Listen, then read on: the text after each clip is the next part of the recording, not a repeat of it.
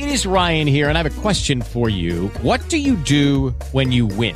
Like, are you a fist pumper? a woohooer, a hand clapper, a high fiver. I kind of like the high five, but if you want to hone in on those winning moves, check out Chumba Casino. At ChumbaCasino.com, choose from hundreds of social casino style games for your chance to redeem serious cash prizes. There are new game releases weekly, plus free daily bonuses. So don't wait. Start having the most fun ever at ChumbaCasino.com. No purchase necessary. BGW. Void were prohibited by law. See terms and conditions. 18 plus. May è uno dei chitarristi che mi ha ispirato di più quando avevo intorno ai 12 anni. E non sono l'unico ad essere stato ispirato da lui. Per esempio altri due dilettanti come Steve Vai e Gio Satriani, anche loro hanno dichiarato la stessa cosa. Stiamo parlando ovviamente del chitarrista dei Queen, hai presente? È quasi impossibile non conoscere i Queen e Freddie Mercury, però se proprio non ti viene in mente una loro canzone, in questi casi so cosa fare. Oh mamma mia, mamma mia. Mamma mia, let me go. Eh? Adesso ti è venuta in mente, ancora niente? ancora niente? Fuori, fuori dal mio canale, fuori. Ma tornando a Brian Maggio, questa era pessima, vero?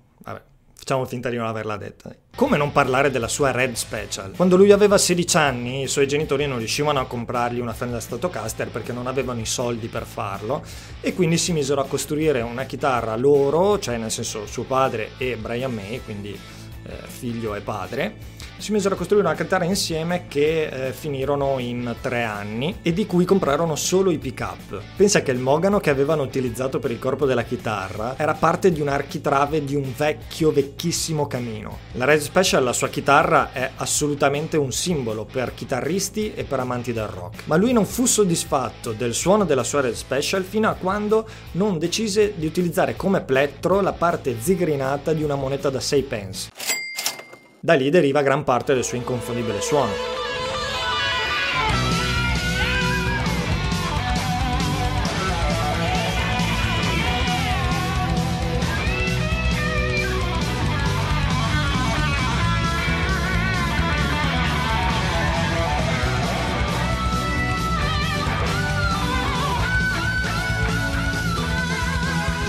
Brian May è molto bravo anche a cantare, tra l'altro.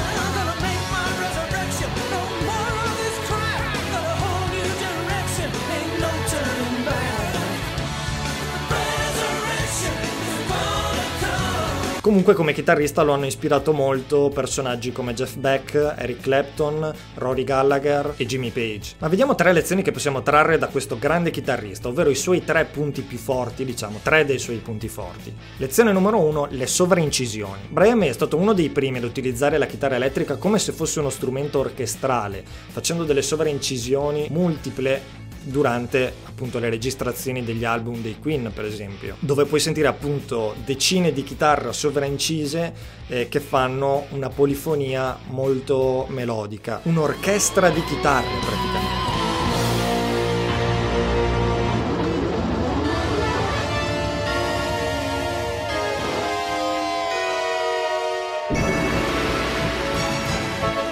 Lui è veramente un maestro in questo, come Freddie Mercury lo era per la voce. In Bohemian Rhapsody, per esempio, sembra siano state registrate oltre 100 tracce e sovraincise, eh, quindi mescolate insieme, oltre 180 tracce vocali che per l'epoca erano veramente tante. Lezione numero 2, il canone. Brian May amava Bach e da lui prese il canone, che non è altro che una composizione dove parte prima una melodia poi ne parte un'altra simile o uguale, però con una distanza tra l'una e l'altra, ok? Di tempo tra l'una e l'altra. Quindi parte una, poi parte l'altra e continuano insieme anche se sono sfasate, ok?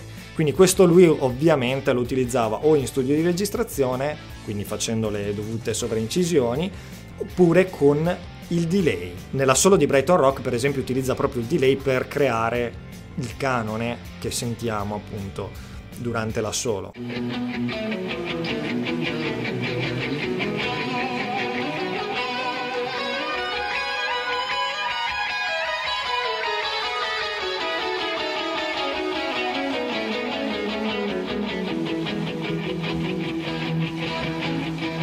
Ma vogliamo parlare del delay di May? Il suo delay, ovvero l'effetto eco per farmi capire, funziona, diciamo, facendo un riassunto in questo modo qui. Il segnale dry, quindi il segnale senza delay, senza effetto, parte dalla chitarra ed esce su un amplificatore. E qua. tutto a posto. Un secondo segnale esce dalla chitarra ed entra in un'unità delay che è settata per esempio a 800 millisecondi per poi venire riprodotto da un secondo ampli. Lo stesso fa un terzo segnale, che però viene elaborato da un'altra unità delay che è settata però al doppio di quella di prima, quindi 1600 millisecondi, per poi venire riprodotto in un altro ampli. Beh, eh, semplice, no? Lezione numero 3. Assoli discorso. Gli assoli di Brian May sono storici e sono veramente favolosi a livello melodico ed espressivo. Le note dei suoi assoli surfano sulle melodie del brano. Ogni assolo così è un proseguimento della melodia del cantato. L'assolo non è improvvisato, ogni nota è messa lì per un motivo. La cosa bella è che possiamo vedere su ogni assolo di Brian May che c'è un decollo, uno sviluppo, ovvero il volo e poi l'atterraggio. Come se fosse un vero e proprio discorso all'interno del brano. I discorsi proprio si si formano così. C'è un inizio, un'introduzione dove si parla di cosa si, si dirà, poi c'è uno sviluppo del discorso che è il volo e poi c'è l'atterraggio nel senso che devi dare un finale per poi lasciare che si vada avanti dopo. Quindi Brian May fa un'introduzione legandosi all'ultima parte del brano che ha spinto verso l'assolo, poi fa il suo discorso con la chitarra, quindi quello che vuole dire con la propria chitarra, quello che vuole esprimere con la propria chitarra e poi fa un finale dove si attacca poi a quello che succederà dopo. Un esempio sono gli assoli di Show Must Go On, Who Wants to Live Forever, Breakthrough e Bohemian Rhapsody ovviamente.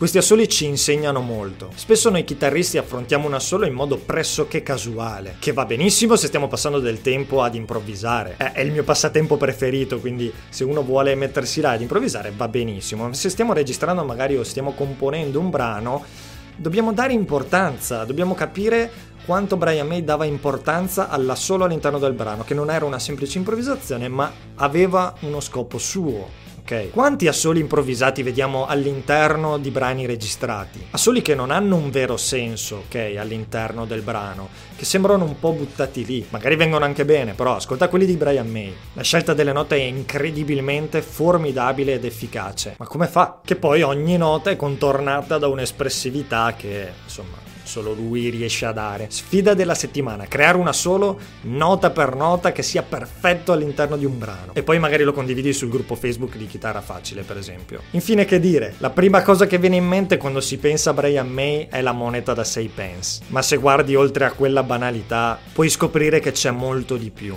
C'è un grande chitarrista che ha ispirato i grandi di oggi.